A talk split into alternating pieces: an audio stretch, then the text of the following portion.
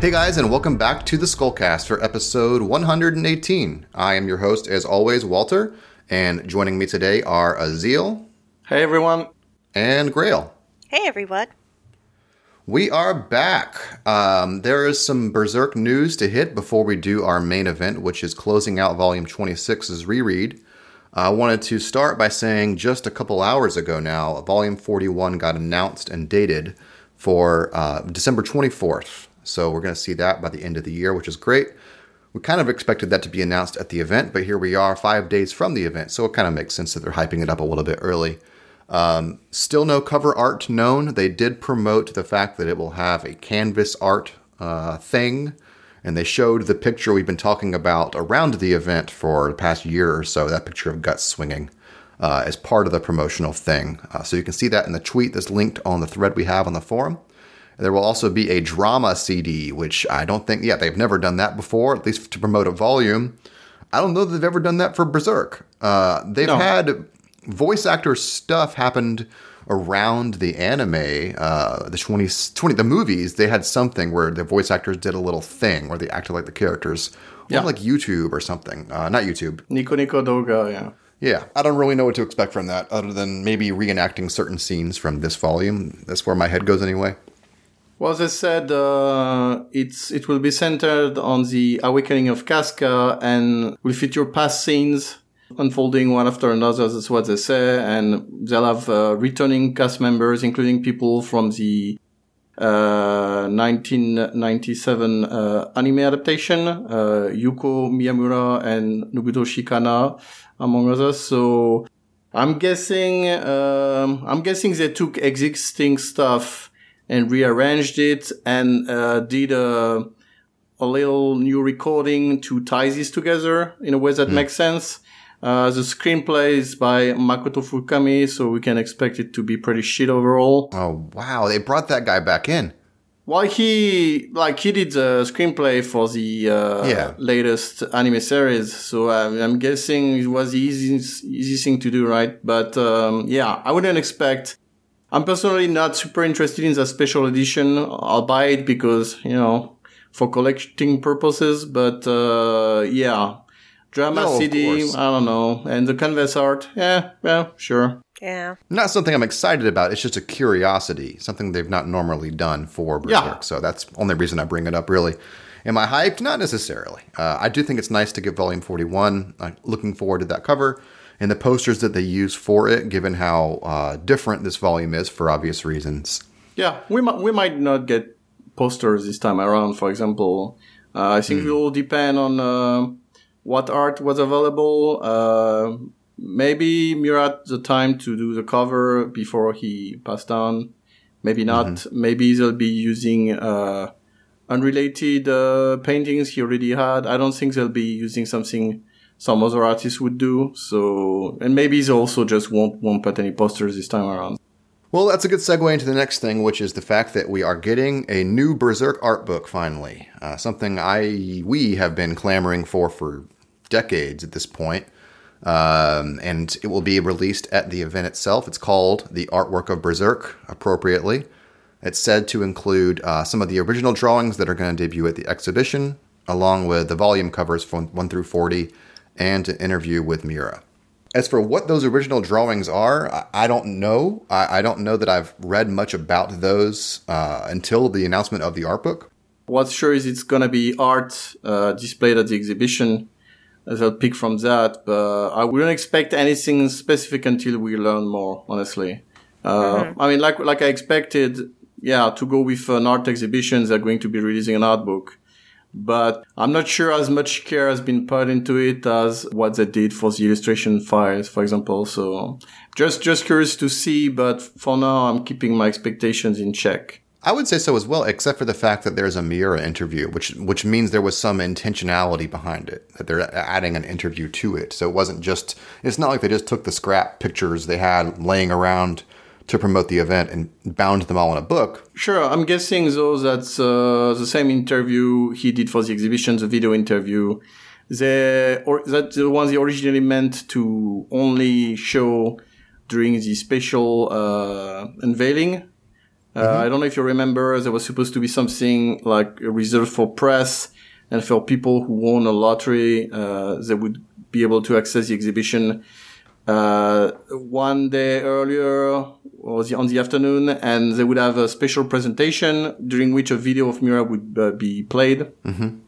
And it seems that was that that video. So this event was cancelled uh, after uh, Miura passed away, and um, yeah, and now they're going to be displaying it in that new area they did, where they'll reproduce his working space.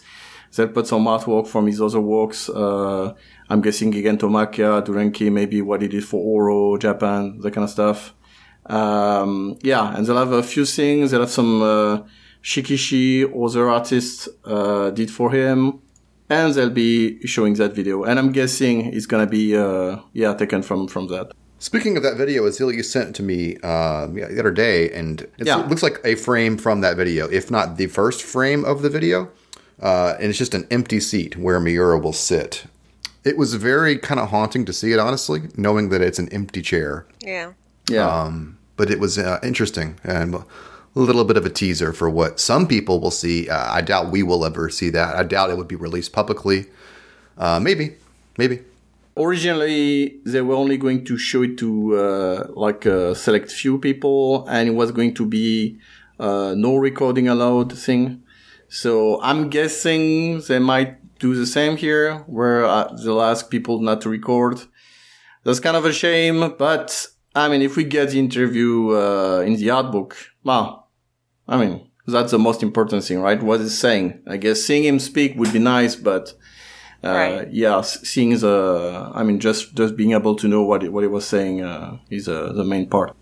Uh, the last thing I'll say in news is I thought this was really cool. I, I've been kind of following along the unique merchandise that's being created for the show, kind of at a distance. Uh, Azil, you're way more in the weeds than I am, but the one piece that's really stuck out to me so far are the duplicate manuscript pages, which are, if you don't know what that means, it means it's the it's the duplicate of the kind of pages that Miura himself, you know, drew on.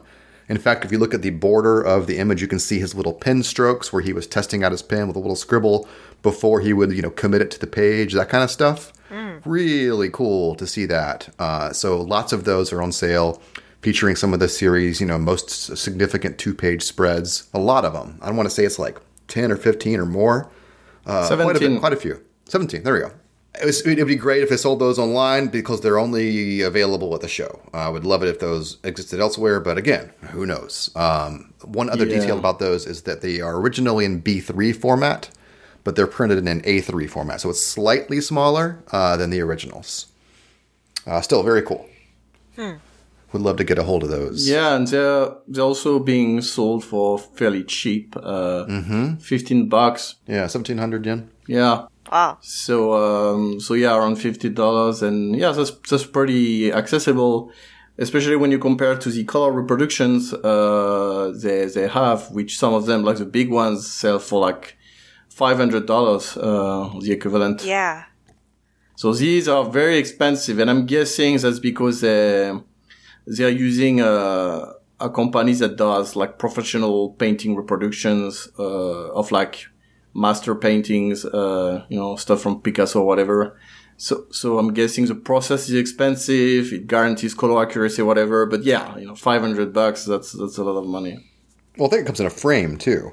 The frame itself would probably be pretty expensive. Yeah, but I'm, I mean, I'm, I hope the frame itself is not the bulk of the price, right? But yeah, it's probably like, I'm guessing, uh, at least, uh, I don't know, a fifth or a sixth of the price is the frame itself, since, yeah, they do look pretty fancy. I did have this awful moment when I saw those manuscript pages and I saw the price and I said, "Oh well, shit! I can actually buy all of them." Oh wait, I can't buy a single one of them. Unfortunately, uh, Yeah. So that was a bummer. Yeah, and, um, the thing is, it's unlikely, I don't think there'll be too many people just going there to buy and resell online. So yeah, the accessibility for foreign finds is likely going to be uh, fairly limited. Yeah, that's a bummer. Is there any other Berserk news uh, that I may have missed? Azil, you've been really into it. Yeah, those are the main ones. Uh, well, I mean, I'm, we can also mention that a volume of Duranki, what was made of Duranki, will be will be released as well. That's right. Yeah, up to six. Is that right? Five? How many releases were in, in there? Five, six? I can't remember. Uh, good question. I was myself wondering if it's five or six. I, I think it's. They called it five, but the first issue was really, really is double sized. That's yeah. The, the first issue had uh, two episodes, uh, Right. you know, at once for like a big start, whatever. I think it's six. I think yeah. I'm, in fact, I'm fairly sure it's uh, it's six episodes. So that's also an indication, in a way, that they might not intend to continue with Duranki. We'll see. Maybe not. Maybe I'm just talking out of my ass. Uh, yeah. No, I thought about it too. Because otherwise, you would expect before it would be bound, it would be a completely sized, a fully sized volume. Um, but this was this would be a little shorter than a standard size volume. At least, you know, for Berserk sized. Maybe that was always the plan for Duranki to be that small. I doubt it. Um, Yeah, probably not. I mean, because he's, he's uh, it's been a, a long time since uh, an episode of yeah, Duranki May came out. so- May of last year. yeah. But it might also be the case that they want to collect those that were uh, produced by Miura, uh, where he actually did a, a bunch of the work. And if it were to go on, you know, it would be separate. Like, okay, this this was done by Miura. This is just the guys alone. We'll see. We'll see. I'm not. Yeah, I'm not convinced. Un until they announce something, uh, we can't. We can't be sure. Uh, on the bright side, you know, just having that out means that you know Dark Horse will eventually release it, just like they did with Gigantomachia. Uh, it took them like a year or so, I think it it was. So you can expect to see that in Dark Horse eventually as well. I would bet. Yeah, I mean, when there's uh, an opportunity to make a buck, you can count on them. Yep. I don't think I've ever asked or Grail. Have you guys ever read Duranki? Uh, yes, I haven't. I haven't caught up, but I think I uh, saw the first couple of releases, and you know, it was fun. Mm-hmm. I like the main character and how they're kind of uh, very, very different from Guts. So you kind of see how Miura approaches the story from a different angle. Mm-hmm. And of course, all the mythological references being from a totally different culture are very interesting. My only issue with it is it felt like it was a pitch that never got to the, the you never got the full you know argument for Duranki and the issues we got. It was just still setting up. Uh, the story. yeah, yeah, it didn't have that urgency. Not yet. at all. Yeah. yeah. I mean, obviously, any story it takes time to set up, and it's going to get there.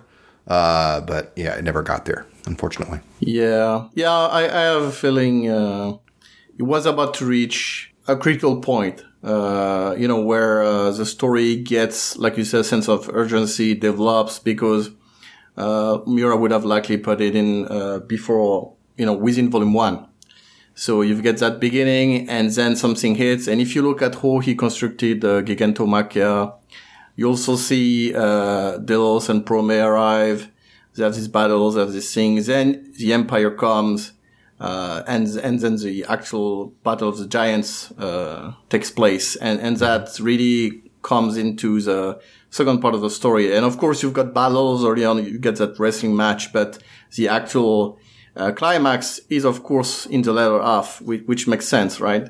So Right. I'm guessing he would have constructed it in the same uh, in the same manner, uh, and uh, maybe even, I mean, probably, in fact, uh, with a longer term thing planned, since I, I don't expect it uh, was meant to just be one volume. It was probably gonna be a long running series. That was always how it sounded, and definitely didn't feel like a short series. Yeah, Right. It felt like it was setting up a big world, uh, and because it was going about it very deliberately. Every episode was a very deliberate pace as they slowly expanded the scope. You know, you see the village, and then they get hinted hinted of events outside the village, but you never get the full curtain lift, even into even the, to the final one. Anyway, um, that's about it. Let's go ahead and wrap up and move on to uh, volume twenty six, part two. We always like to start this uh, this section uh, with where this chunk of the volume sits in the context of Berserk as a full series. Sometimes describing that uh, is a little esoteric and it doesn't always bear much meaning, one half versus the other. But volume 26 is fairly well uh, segregated. You know, the first half of it is really all about the Qliphoth going in there, facing the trolls, and ultimately facing Slan. And then the second half is very cleanly, uh, it's all about the assault of the mansion. And really, the centerpiece, though, is the, the armor. Uh, and this, to me, it explores what the armor means for the group, what it means for Guts, the past of the armor and how the armor can face up against an apostle. All these little things are explored in just you know five quick little episodes. Uh, also, it's just more than most sequences of Berserk. This one just feels like an action movie. Like I love the scale and the pacing of things. You know, it go, it does that thing where the hero is on the ropes and there's no way he can possibly win this, and then suddenly like you know the tables turn and it's just like a, a romp from there on out. But it's also a romp that's you know terrifying for the main character because of the cost of using the armor. So I guess I'll start out. It's uh, I'll take the first episode, Claw Marks. Uh, we're back at the mansion. Uh, Flora is working on etching a talisman into the breastplate. She and Skull Knight discuss how their past seems to be reflected now, but Flora insists that causality is a spiral, not a circle, and thus this group is not bound to make the same decisions that they once did. An unseen danger is approaching the mansion, and Skull Knight rides out to buy Flora some time. It's a group of apostles led by Zod, and they're closing in. The golems begin to rise to defend the mansion. Meanwhile, Guts and the group are returning to the mansion when he collapses suddenly. Schierke realizes that he has astral wounds that won't heal unless they can rush to take an elixir from Flora. Schierke wonders what would have given Guts such wounds, and he tells her that he was able to defeat a monster pretending to be an angel. Suddenly, Schierke senses that the barrier around the mansion has vanished, and Guts and Casca's brands begin bleeding. Schierke spots smoke, and the episode ends with them seeing the mansion in flames. What I like about this is just the first three pages with Skull Knight and Flora. These are very valuable pages for these characters because they're really talking about events from a thousand years ago, and you can really just dredge up certain you know details of their past the fact that Skull Knight has a connection to this armor is established immediately before we even see later in the episodes that it actually has a skull on it. You know that he has had a personal uh, encounter with this armor in some way. He regards it as a dangerous thing. And, you know, Flora recognizes that. So I, I really like that. Right from the start, the armor is uh, treated with kind of like you know gloves on, uh, a, a, dangerous artifact. I like the idea for what that could mean uh, as well. It's, it's very foreboding but you also really want to see it in action, right? I like how it's teased by this. It's also interesting that they're basically disagreeing on what to do, since Flora is one who decides to give the armor to Guts, whereas the Skull Knight doesn't think it's a good idea. And uh, in, in, itself, it's uh, I find that interesting since he's the one who's been uh, who's taken an interest, a particular interest in Guts from the beginning, and even warned Flora that they would come her way. Uh, but yeah, he he didn't plan on that uh, happening, so that's interesting. He's not saying it's a bad idea necessarily. He's just kind of reminding her, like, "Wow, I can't believe you're taking this step." You know what I mean? Like, yeah. like, "Wow, you're you're going for it. You're swinging for it." He's not saying he's not opposing her, but you can tell he's not necessarily a fan of the idea, right? You know, there's a stigma attached to it because that is the author of who he is now. You know, it killed him basically and forced him to be who he is. Mm. And there's just there, throughout the scene, it's just three pages one, two, three, four, four pages. Uh, it's just loaded with meaning right beneath the surface. There's allusions to the past without them actually saying explicitly what they're talking about. Uh, it's just a really cool scene between these two characters. Walter, you mentioned causality. Yeah. But that's like you self corrected uh, Dark Horse, right? Because. Yep. They use karmic instead of, uh, well, karma instead of Inga, basically which is uh, incorrect. And uh, I feel like that's something that should be pointed out because, yeah, he's like no, you're right too. He's actually talking about causality and not uh, not karma, and those are related concepts but separate. You know, they're, they're related to each other, but they're not the same thing, and they shouldn't be swapped. Uh, whenever I don't know someone feels like it's convenient. So yeah, I think that's important. And of course, so is the uh, the comment about causality uh, being a spiral and not a, a circle, um, because it's something people. I, have often seen people speculate about uh, what happened with Gaiseric, what's going to happen with Griffiths and Guts, and very often they seem to think everything is going to happen exactly the same way, and it must have been the same way. And this comment uh, underlines the obvious, which is that is not the case. While things bear similarities to what happened in the past, they don't reoccur exactly the same. And that's pretty obvious when you consider Gaiseric's life compared to Guts. He was an emperor. And certainly his empire, you know, had a downfall and he was betrayed and so on. But it's the other, it's just the opposite with Guts and Griffiths. And there's also many other differences we won't get into here. But yeah, it's obviously not a carbon copy of what happened before. I see this whole conversation. I mean, in my mind, I tie it to what she said in volume 24 about how uh, humans are given a path, uh, and even though it's convenient, you know, humans are the ones that choose to walk it. God gives humans a path, and they they're the ones that choose to walk it. It's the same thing here, where they are not bound to make the exact same decisions. And and Azil, to go back to what you said earlier, it's convenient to try to think of the past as a one to one as now. And there are some things that seem to serve in a one to one capacity. So, for example, Schierke and Flora seem like a one to one, right? And Guts and uh, Gaiseric slash Skull Knight, there's in, in some ways they're like a one to one, but that's an oversimplification clearly of what's actually happened a mm-hmm. thousand years ago. I mean, it's not like you can say Guts is exactly like Gaiseric because Gaiseric was the fucking emperor. Uh, so yeah, it's a, I think it's a mistake to try to oversimplify events from the past in a one to one capacity. Um, yeah, but and Guts also survived the big event. Totally, yeah. he, he, had, he had to go through, whereas Gaiseric did not. Yeah, so yeah, yeah, you're right. It makes me think of the first few panels of this episode, actually, and seeing Flora carving in this uh, kind of talisman onto the armor. Makes me wonder, you know, did she do that a thousand years ago or did she do it differently? You know, just the fact that Flora is the one, you know, uh, giving this armor and preparing it, I feel like also suggests that there might be a difference of events too. Yeah, I, I don't know. I took I always took her doing this now as a boy. I really should have done this before. Uh, that kind of thing. But who I don't really know. That's for sure. That's honestly that's a really good point, Grail. Um, and the talisman she she engraves there it serves two purposes too. The first one is what she told Guts uh, to protect uh, to to nullify the brand's attraction of evil spirits. Uh, as the same as a talisman she gives Casca, which is a kind of a necklace. Uh, but it also protects God's soul from the armor's odd. And that comes uh, to a head in the beginning of volume 27, where this talisman is what saves him from basically uh, being destroyed. Like he's well, yeah, and the flame itself or the ego is like right on the cusp of that. That you know, basically, it's serving as a wall. Yeah, right.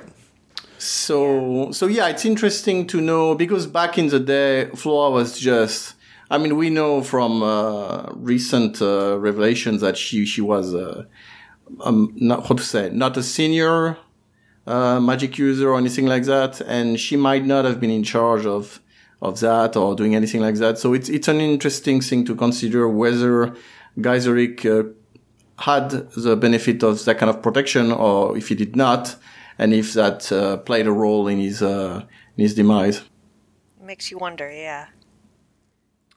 I had one thought I wanted to close out the causality thing because both what Flora says in volume 24 and what she says here are some of the only kind of rays of hope that we have for the whole concept of causality being something that creates uh, puppets out of humans. It's forcing humanity down a certain path. You know, Flora's lines are the only real optimism we have in that whole uh, structure. Uh, so it's, it's nice to have that here uh, in, in two very small instances to say that there is hope for humans. There is a chance that things won't proceed exactly as they once did, mm. et cetera, et cetera. Yeah. I like this this interaction where uh, they both sense danger, and then uh, Skull Knight jumps off, you know, dramatically onto his horse, and you know Flora is about to say that you know either way she's going to die, but he, he kind of interrupts her he doesn't let her say it. You know, he doesn't let her finish her sentence about dying and says, you know, he's trying to buy her time, all the more for it to be at ease, is what he says. Yeah, he'd prefer her to have a peaceful death rather than being mangled by an apostle. In this uh, one page, I've always loved this one page sequence with these five little uh, horizontal slices of time as it builds tension for this un- oncoming fight. You know, you see the golems rising Skull Knight looking serious, and then the, the apostles are gathering, and it gets closer to the apostles, and then you see Zod. I just like that really, uh, what's the word, deliberate pacing of tension. Yeah. As we get closer to the battle. Yeah, the fact Zod is there is pretty cool too. I mean, in itself, it's already a little reveal that uh, adds a lot of tension, because if it were just random apostles, Right. It wouldn't be much of a of a problem for the Skull Knight, but uh, it's not the case here. Yeah. I was just gonna say I like how it looks like Zod's face is blacked out here. so you don't even see his face. I just find that to be an interesting detail. Uh, to kind of makes it it makes it feel more tense somehow. Yeah.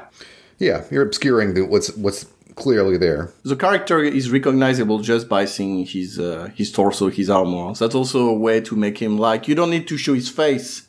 Everyone knows who it is. Right. Yeah. What I'm mostly responding to on this page, I suppose, is the fact that everything's equally spaced. You know, Miura is often very creative with how he tells the stories through paneling, but here everything has equal space. It's like it's moving to like a beat, like it has a certain measure to it as it goes, so you can kind of feel Yeah. the story playing out in a way that most other panels, you know, go along with their, their own pace. This one seemed to have like a directed pace, which is interesting. It feels very much like a western in a way, right? Uh, with the Skull Knight waiting. You see the, the grass waving, the golems rising, then the guys coming. It's, it's like you say, it's uh, it's pretty unique. I'm not sure Miura ever did uh, a series of panels spaced exactly like that. Yeah, he, he, that's, that's very unique to this, uh, to this episode.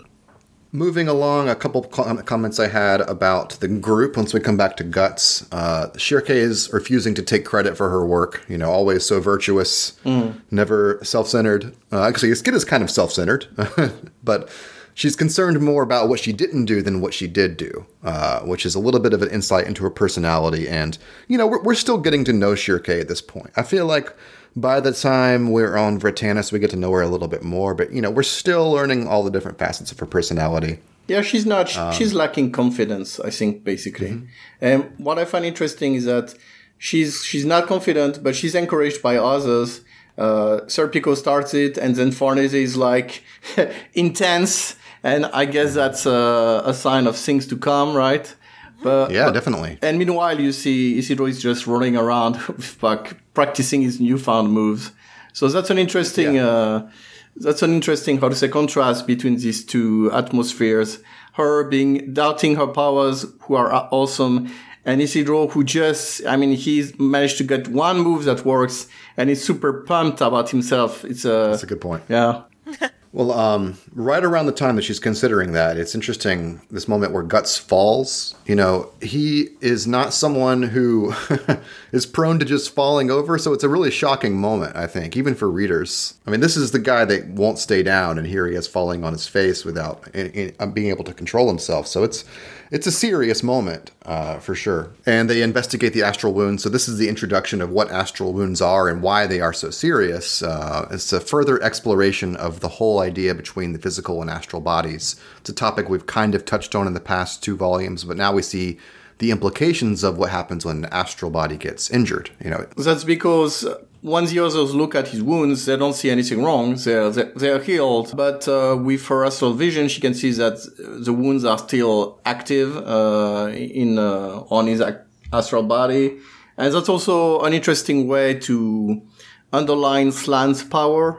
It's not just, yeah, I mean, he managed to dispel her presence, send her back, uh, and, and whatnot, and he survived the encounter, which is in itself already uh, an achievement. And Schierke, uh, I mean, she she's pretty uh, distressed by it. Uh, and wh- while Guts, I mean, he gets back up and he's like, "Yeah, no big deal, I can endure it."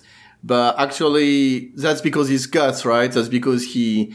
Like like Walter said, he's the kind of guy. He's not the kind of guy who complains or or do, does anything like that. Yeah, it's a cool, it's an incredibly cool guy moment where he turns and faces her over the shoulder, and it's just a, he's not even gloating. It's not, it's a communication between he and her, you know, through thought transference. So it's not like he's like, obviously he's guts, he's not going to brag, but it's a very downplayed, yeah, I basically killed a demigod, is kind of what he's saying. He's not saying he killed her, but you get the idea. Yeah, and like you were saying earlier, Walter, or uh, while she was having still doubts and so on, that moment for her is might be the actual determination that yeah, actually thinking back to what Flora said, this guy might be yeah, he's special. Yeah, at first she attributes it to obstinance, which is not wrong. Uh, yeah, he is still standing because he is a stubborn guy, for Yeah. sure. That is definitely part of it, you know. And he recognizes himself, but he still, I mean, that's beyond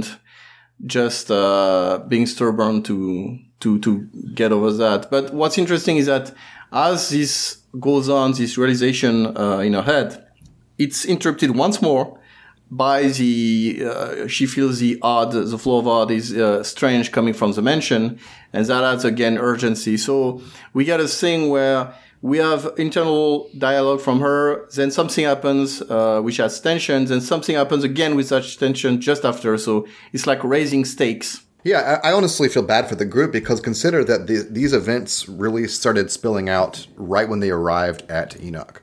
You know, they had a little bit of preparation time at Enoch, but ever since then, they've been sprinting to get to this point where they're finally able to think about how they're going to recover. Uh, going to get, you know, that elixir that's going to take care of Guts's astral wounds, no problem. Uh, and then the man, they arrive and the mansion is in flames. So, uh, which begins the next sequence of events. So that's just how it goes with Berserk. Yeah, sometimes, yeah. most of the time. when you think about it, it's also like this was necessary in several ways. Because if Guts weren't wounded, uh, fighting apostles, okay, that, that's, sure, that's a big deal, but he's got friends. There's a Skull Knight there. It's not, I mean, he's seen worse stuff. And also he's just fought Slan just now. And so how do you make it, uh, how do you create tension with apostles after he's faced with a member of the God Hand, right? That's, that's complicated. So. That's right. a good point. How do you follow Slan exactly. yeah. And so, and, and the way to make it work is that Slan, facing Slan actually affected him really badly. He's really severely injured.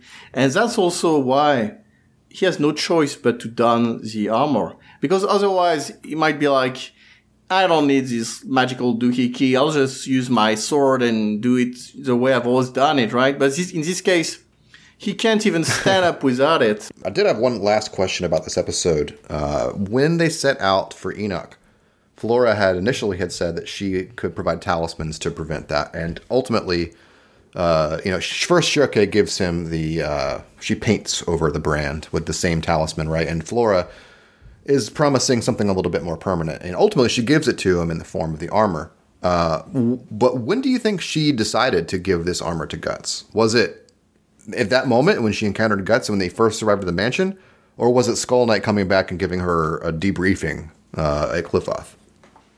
Well, she does say that uh, it took a while to do uh, what what she mm. engraved on the armor. So I'm gonna say it's not something she just did on the spur of the moment. Uh, I, I, think she meant to give him the armor from the beginning. It's also something she's kept I mean, she had been, right. she had keeping it, been keeping it for a long, long time, and she knew she was at the end of the line. She was about to die. Like she might have died the same day, even if apostles hadn't come. So she knew she was really at the end. And um, like, what would she have done? Just leave it uh, there in the cellar? So I think it provided a convenient way for her. Well, Schierke can go with them. Uh, they can take the armor. Uh, I'll just, I'll give them what I can for the journey uh, passing on the torch. Uh, that's it for me from that episode, a long one. Sorry about that, but there was a lot to talk about. So I'm passing the torch over to Grail for the next one. Okay.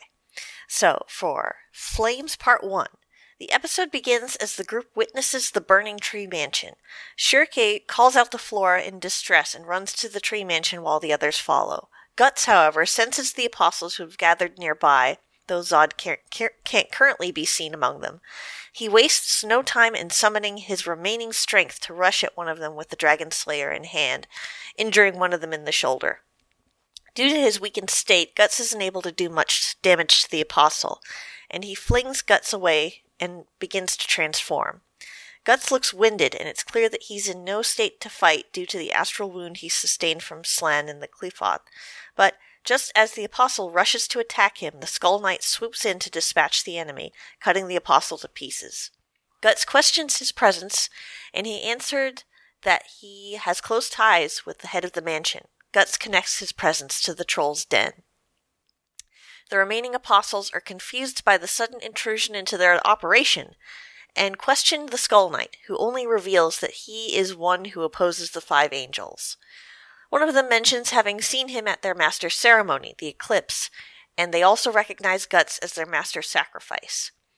Guts tries to grasp what they mean by their master when Zod arrives on the scene, finally dispelling any doubt that Griffith is the one who sent them to the tree mansion, referring to him as the one who is determined to be the master of the Inhumans. Grunbeld arrives with a group of giant armored, apostles and announces his intention to duel Guts. While Guts stares on in disbelief at Grunbeld's huge size, he explains that he's heard rumors of Guts' abilities and his survival of the eclipse. He goes on to say that he finds killing Flora, an old woman living in seclusion, to be far from honorable, and took on the task in the hope of proving his loyalty to the Falcon. Guts at that moment wonders why they were sent in such numbers to kill the witch. He isn't given much of a chance to ponder these circumstances further when Grunbeld, announcing himself as a member of the Band of the Falcon, calls upon the Black Swordsman in single combat. The thought of apostles using the name of his old band fills Guts with vengeful anger, and he squares off with Grunbeld as he appears to swing as he prepares to swing his hammer. Meanwhile, Schierke has rushed into the tree mansion as the others follow, uh, Isidro saves Schierke from a burst of flame and bumps his head, scolding Schierke for not using her magic. Schierke is so distraught that she admits she's unable to cast spells, and Serpico isn't able to use the Sylph sword while surrounded by the flames. As they move to leave the mansion, Schierke receives a message from Flora, who sits inside the mansion as it burns. She instructs Schierke to get the mysterious dark armor that she had been working on to Guts, as the episode ends, the reader is left wondering how they will succeed with Guts in the midst of a fight with a giant apostle, the odds horribly stacked against him. Uh, so, a few notes on this. I really liked how, as we've talked about before in the last couple of volumes, how really, really dense information and emotions are being communicated along with really intense action. And also importantly, how character moments are kind of being crafted alongside and because of the action. Uh, I liked how Guts is seen absorbing a huge amount of information, dealing with a lot of emotion while being forced to fight, which kind of heightens everything. Uh, in contrast, Schierke, who's lived kind of this sheltered sheltered life with Flora, and is really just still a kid, is so upset that she isn't able to cast spells, even though we saw her do, you know, this amazing feat of magic earlier. Uh, so I felt like that those were really humanizing moments to me where mm-hmm. Schierke is really struggling because she doesn't have that life experience and that incredible will that Guts has where he's ready to take on a giant because of you know all this stuff that he's telling him and I feel like yeah in a previous in the previous episode where he was talking about companions i felt like that was a great tie-in where he was just pondering on his companions and uh, you know, their deaths and, and how he's moved on. And now Grunbeld is really like putting salt in the wound, calling himself a mem- member of the Band of the Falcon. It's just like, say what? Excuse me? Uh, so that was that was a great moment. And uh, just a side note, I loved the armor designs of all the apostles. Yeah, one of Miura's strength, really. Uh, all those guys. I mean, their body design is unique, their transformation is unique, and even their armor reflects their their apostle forms in a unique way. So that's that is pretty cool. I love that. Some of these action scenes uh, in this episode are some of my favorite in the series. Uh, when you see Guts, he sees the apostles. You see he clenches his teeth, drags the Dragon Slayer behind him, and hits the the guy uh, like by surprise. And what I always found interesting is that while he hits him by surprise with a full swing, he doesn't actually do much damage. And of course, that's right. because he's, he's wounded, of course, and that plays into it. But it also shows the resilience and, you know, extreme power of apostles. Like even, uh, flunkies like this, this guy, uh, he's not a big apostle. He's not the main one. He's not particularly powerful. But yeah, he gets hit by the Dragon Slayer like that. It hurts but it doesn't actually do serious damage to him. And, and so that's right. interesting. And of course, we see that's a, a, good way to see that Guts is struggling even against enemies he normally wouldn't be. And then the Skull Knight comes and slices a guy up like, uh, like, sli- like sliced bread, right? And that's, yeah. that's also so cool. I, and also, of course, I mean, I'm a, I'm a big Skull Knight fan. So just the fact they ask him who he is, he says, like he, he wouldn't give his name to mere apostles. He tells them the same thing he tells Guts when they first, uh, when, when, you know, when they, not when they first meet, but uh, the second time that he he's the one who opposes the five angels, and that's uh, that's an interesting way. That's what he always says, and uh, it's basically his mission statement, right? So interesting. I, I, I love that stuff. I'm uh, I'm really eager for it. And also, of course, like you said, Grail, the fact uh, Guts until that point, while the reader has been exposed to Griffiths and his conquest, uh, Guts does not know that he's reformed uh, the Band of the Falcon with apostles at their core, uh, and that also serves as a revelation to him. And when he actually gets told that, I always felt like he's shocked in a way. Yeah, he's shocked. He's just like, what the fuck? We mentioned it earlier, but the apostle designs on that two page spread, you know, in my head, this is just how it's always been, but this is actually kind of a watershed moment for their armor. We, we got a little taste of it in volume 23 uh, when we Yeah. went through the forest and we saw them on the field of battle with against the Kushans, but they're really in full display here. There's a lot more crazier and varied armors here than in, than the series uh, heretofore. So, and this becomes a mainstay from here on out. Uh, it's pretty cool to see them here. Yeah, for sure. One last thing I'd say is that I absolutely love that panel of, so the battle with Grunbeld, I mean, amazing, every shot of it. And the one where we see him, uh, just cocking his armor, ready to, to strike. And he's, he, the perspective makes him seem even huger than he is and got smaller. It's an amazing shot. I mean, just like uh, wonderful artwork. I, I I could get uh, just a frame of this, put it on my wall, no problem. yeah. There's uh, one other small thing I noticed. I don't think I noticed it before. When Skull Knight arrives, you know, all the attention is spent on the way that he dismembered this one apostle into, you know, four different pieces.